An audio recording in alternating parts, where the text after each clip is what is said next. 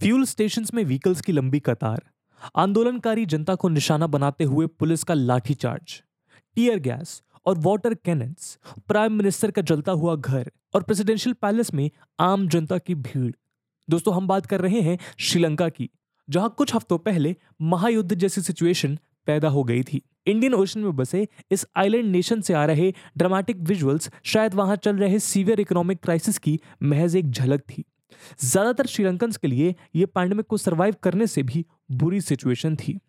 वैसे तो इस साल मई के महीने से ही श्रीलंका का फ्यूल सप्लाई लिमिटेड था, लेकिन ये शॉर्टेज जल्द ही एक आंधी की तरह आया और पूरे नेशन को अपने चपेट में ले गया। फ्यूल शॉर्टेज श्रीलंका के मैसिव इकोनॉमिक क्राइसिस का सिर्फ एक ही पार्ट है। महीनों से श्रीलंकन्स ने फ्यूल के साथ साथ गैस और मेडिसिन शॉर्टेजेस को भी फेस किया है। देखते ही देखते इन्फ्लेशन लगभग पचपन परसेंट तक पहुंचा, जिससे कॉस्ट ऑफ लिविंग्स आसमान छू गई। सिचुएशन इतनी बिगड़ गई कि आम जनता को सड़क पे उतरना पड़ा और नौ जुलाई को वो प्रेसिडेंशियल पैलेस पे हमला बोले और प्रेसिडेंशियल राजापक्सा को अपनी कुर्सी छोड़नी पड़ी। लेकिन श्रीलंका का ये इकोनॉमिक डाउनफॉल कोई आइसोलेटेड इवेंट नहीं है। नेपाल, बांग्लादेश, पाकिस्तान और इवन चाइना जैसी दूसरी साउथ एशियन कंट्रीज भी एक टेंस और अनस्टेबल ग्लोबल इकोनॉमिक सिचुएशन का शिकार हैं। इस इंस्टेबिलिटी के पीछे एक बड़ा फैक्टर था कोविड नाइनटीन पैंडेमिक के चलते डिसरप्शंस, जो एक ऑलरेडी इकोनॉमिकली वीक श्रीलंका के लिए फाइट करना मुश्किल था। पर नॉर्मलसी रिस्टोर हो ही रही थी कि तभी रशिया यूक्रेन वॉर ने सब कुछ फिर से बिगाड़ दिया। इस वॉर की वजह से एनर्जी और फूड सप्लाई और उनके प्राइसेस पे एक ऐसा इम्पैक्ट पड़ा जिसके रिपरकशंस लॉन्ग टर्म में होने वाले हैं। रशिया के अगेंस्ट यूएस और उसके अलाइज द्वारा लगाए गए सैंक्शंस की वजह से ग्लोबल सप्लाई चेन्स के चैलेंजेस सीवियर होते चले गए, जिसका बोझ पूरी दुनिया को उठाना पड़ रहा है। और इसका एक बड़ा इम्पैक्ट सिर्फ डेवलपिंग कंट्रीज में ही नहीं बल्कि दुनिया भर में देखा जा सकता है। इंटरेस्टिंग बात तो यह है कि जहां श्रीलंका के इस इकोनॉमिक क्राइसिस और पॉलिटिकल मिसमैनेजमेंट पे कई वेस्टर्न कंट्रीज ने अफसोस जताया और उसे सही रास्ते पे चलने का सुझाव दिया, वहीं उन्हीं में से एक वेस्टर्न कंट्री ऐसे ही एक इकोनॉमिक डाउनफॉल की तरफ बढ़ने लगा, किसी को पता ही नहीं चला। जी हाँ, हम बात कर रहे हैं यूनाइटेड किंगडम की, एक ऐसा देश जिसने कभी दुनिया भर में अपना डोमिनेंस को बनाए रखा था और कॉलोनिज्म का झंडा लेकर चल रहा था। आज खुद वो एक ऐसी जगह पे खड़ा है जहां उसके लिए एसेंशियल आइटम्स जैसे एनर्जी नीड्स को फुलफिल करना भी मुश्किल हो रहा है। किसने सोचा था कि एक समय पर श्रीलंका को रूल करने वाला यूके आज उसी की तरह इकोनॉमिक क्राइसिस के दलदल में फंसता चला जाएगा। आपको जानकर हैरानी होगी कि हाल ही में बैंक ऑफ इंग्लैंड ने यह ऐलान किया है कि ब्रिटेन की इकोनॉमी हाई इन्फ्लेशन के चलते एक लंबी चलने वाली रिसेशन की शिकार होने जा रही है, और इसके रिस्पॉन्स में उसने अपने इंटरेस्ट रेट्स को बढ़ाकर पूरे मार्केट को शॉक में डाल दिया है। ज्यादातर रिपोर्ट्स के मुताबिक यूके की हालत आज काफी नाजुक है और ऐसा माना जा रहा है कि दो हज़ार आठ की ग्लोबल फाइनेंशियल क्राइसिस के बाद ये लॉन्गेस्ट इन्फ्लेशन होगा। तो आखिर क्या वजह है कि यूके अपने आप को संभाल नहीं पा रहा? क्या यहाँ भी श्रीलंका की स्टोरी रिपीट होगी? आज की वीडियो में हम इसी मुद्दे पर चर्चा करेंगे। पर आगे बढ़ने से पहले मैं आपको बता दूं कि इस वीडियो की इंपॉर्टेंस यूपीएससी मेंस के पर्सपेक्टिव से काफ़ी ज़्यादा है और इस मुद्दे से जुड़े हुए सवाल यूपीएससी जी एस टू के इंटरनेशनल रिलेशन सेक्शन में पूछे जा सकते हैं। इसके बारे में हम वीडियो के अंत में और भी बात करेंगे, पर फिलहाल के लिए अपने डिस्कशन को हम आगे बढ़ाते हैं। दोस्तों, पिछले साल सितंबर में यूके का नज़ारा कुछ ऐसा ही था जैसे हाल ही में श्रीलंका में देखने को मिल रहा है। गवर्नमेंट एश्योरेंस के बावजूद पूरे ब्रिटेन में लगभग एक हफ्ते तक पैनिक बाइंग की सिचुएशन पैदा हो गई, जिसके चलते मेजर सिटीज़ में पंप्स ड्राई आउट हो गए। जल्द ही बीपी और एक्सॉन मोबिल जैसे जायंट ऑयल कंपनीज अपने कुछ गैस स्टेशंस को बंद करने पे मजबूर हो गए थे, क्योंकि पेट्रोल और डीजल्स को रिफाइनरीज से फिलिंग स्टेशंस तक लाने के लिए ड्राइवर्स कम पड़ रहे थे। यहाँ तक कि इस सिनेरियो को देखते हुए गवर्नमेंट ने एक सौ पचास ब्रिटिश आर्मी टैंकर ड्राइवर्स को स्टैंड बाई पर रखने का फैसला किया। इसके बाद कई मेजर कंपनीज जैसे के एफ सी, मैकडॉनल्ड्स और नैंडो शॉर्टेजेस की कमी रिपोर्ट करने लगे। शुरुआत में इन शॉर्टेजेस को एक माइनर प्रॉब्लम की तरह देखा गया। वैसे तो सुपरमार्केट के शेल्फ्स काफ़ी समय से खाली होने लगे थे, लेकिन किसी को ये अंदाज़ा नहीं था कि ये यूके की इकॉनमी और पॉलिटिक्स को हिला सकती है।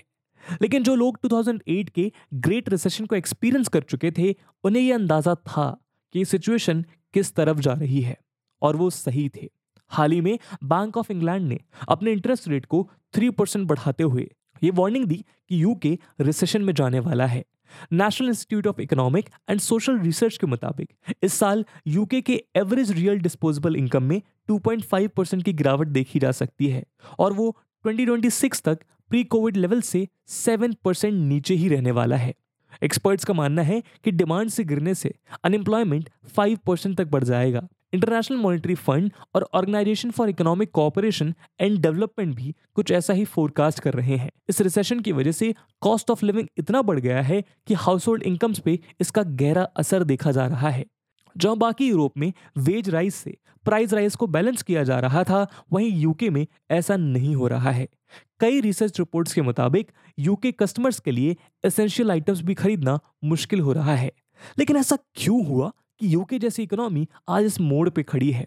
एक्सपर्ट्स की माने तो इस फाइनेंशियल क्राइसिस के पीछे जो फैक्टर्स हैं वो शायद अपने आप में उतने डिटरमाइनिंग ना हो, लेकिन उनका कंबाइंड इम्पैक्ट काफी सिग्निफिकेंट है। आइए एक नजर डालते हैं। दोस्तों, यूके के रिसेशन के ऊपर जो एक बहुत ही ऑब्वियस सा सवाल रहा है वो है ब्रेक्सिट, जिसका एक मेजर इफेक्ट डेमोग्राफी में देखा गया। एक समय का वर्ल्ड एम्पायर ब्रिटेन अब फॉरेनर्स के लिए एक अनवेलकमिंग एरिया बन चुका है। इकोनॉमिस्ट ने ये प्रेडिक्ट किया था कि ईयू से यूके के एग्जिट के बाद ट्रेड बैरियर्स और लेबर शॉर्टेजेस के चलते इन्फ्लेशन और ग्रोथ को बैलेंस करना मुश्किल हो जाएगा। यूके के अंडर परफॉर्मेंस की आकाशवाणी सच लगने लगी है और इसीलिए इन्फ्लेशन और इंटरेस्ट रेट्स को कंट्रोल करना मुश्किल हो गया है। दोस्तों, किसी देश में वर्कर्स के डिक्लाइनिंग नंबर्स का मतलब है लेबर मार्केट अब उतना फ्लेक्सिबल नहीं है, जिसके चलते इंडस्ट्रियल एक्शन अफेक्टेड हो रहे हैं। ब्रेक्सिट के प्रॉब्लम्स ने ब्रिटेन के लिए पोस्ट पैंडेमिक रिकवरी भी मुश्किल कर दी है।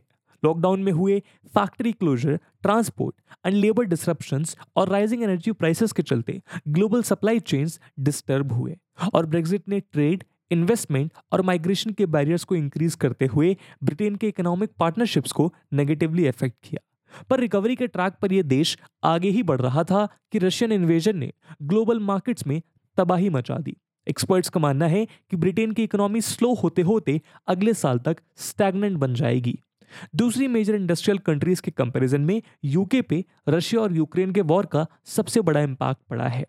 Paris based think tank the organisation for economic cooperation and development O E C D के मुताबिक इस साल यूके की economy three point six percent तक ग्रो करेगी और ट्वेंटी ट्वेंटी थ्री में जाके ये जीरो ग्रोथ तक पहुंच सकती है।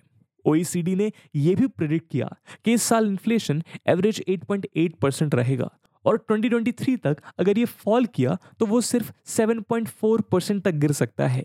जहां प्राइम मिनिस्टर बोरिस जॉनसन ने एक economically strong post pandemic UK का वादा किया था, वहीं आज इस देश की इकोनॉमी स्टैगफ्लेशन कंडीशन में अटक चुकी है।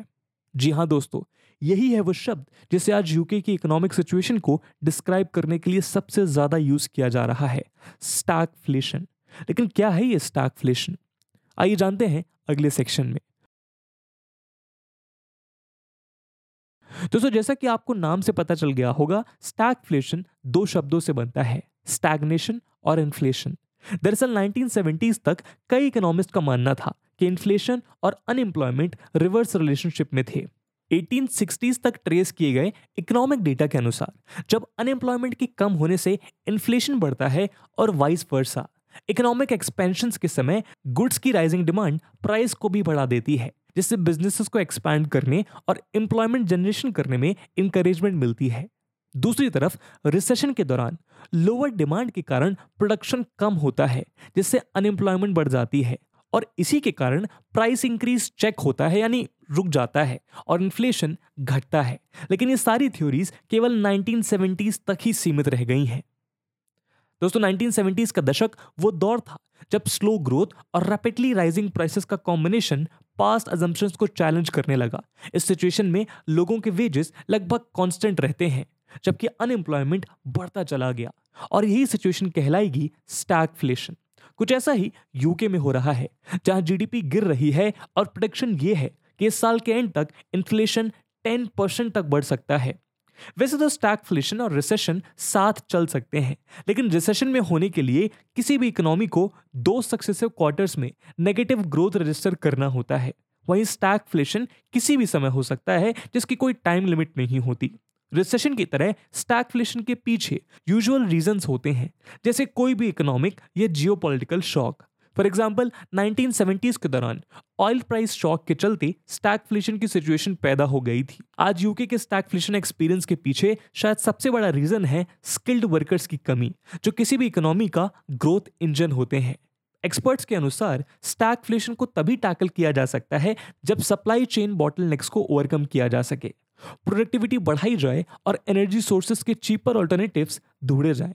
लेकिन एक्सपर्ट्स का ये भी कहना है कि ब्रिटेन के लिए इस प्रॉब्लम से डील करना और भी मुश्किल है, क्योंकि ब्रेग्जिट यानी यूरोपियन यूनियन से ब्रिटेन के एग्जिट के चलते कई सप्लाई चेन इश्यूज सामने आए हैं। सेकेंडली, लेबर शॉर्टेजेस के चलते प्रोडक्टिविटी को बढ़ाना मुश्किल होता जा रहा है। इसके अलावा सोलर, विंड, ग्रीन गैस और हाइड्रो इलेक्ट्रिसिटी जैसे चीपर एनर्जी सोर्सेस को एक्वायर करने के लिए गवर्नमेंट को एक नए ग्रीन डील पे कमिट करना होगा, जो वो नहीं करना चाहते। इन सभी फैक्टर्स को देखते हुए यूके की ओवरऑल सिचुएशन काफ़ी वल्नरेबल और कॉम्प्लेक्स लग रही है। अब आइए देखते हैं कि इस इकोनॉमिक रिसेशन के इम्पैक्ट्स क्या हो सकते हैं। दोस्तों, जब किसी नेशन की इकोनॉमी एक लंबे समय तक नेगेटिव ग्रॉस डोमेस्टिक प्रोडक्ट यानी कि जीडीपी, राइजिंग अनएम्प्लॉयमेंट, गिरते retail sales, incomes and manufacturing experience करती है, तब एक्सपर्ट्स रिसेशन का अलार्म बजाते हैं। ऐसी बात नहीं है कि रिसेशन एक अनएक्सपेक्टेड इमरजेंसी है। इनफैक्ट इसे बिजनेस साइकिल का एक अनअवॉइडेबल हिस्सा माना जाता है, यानी किसी भी नेशन की इकोनॉमी का एक्सपेंशन और कॉन्ट्रैक्शन का पार्ट।